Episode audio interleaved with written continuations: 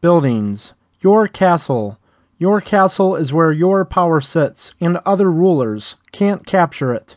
You can greatly boost your defenses against enemy attacks by upgrading the castle's towers and walls. Once you've demonstrated your capability and your level and influence increases, you can expand your empire by building more castles.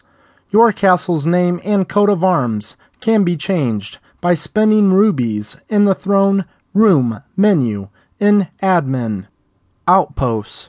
Castles that can be captured and upgraded on the world map are called outposts.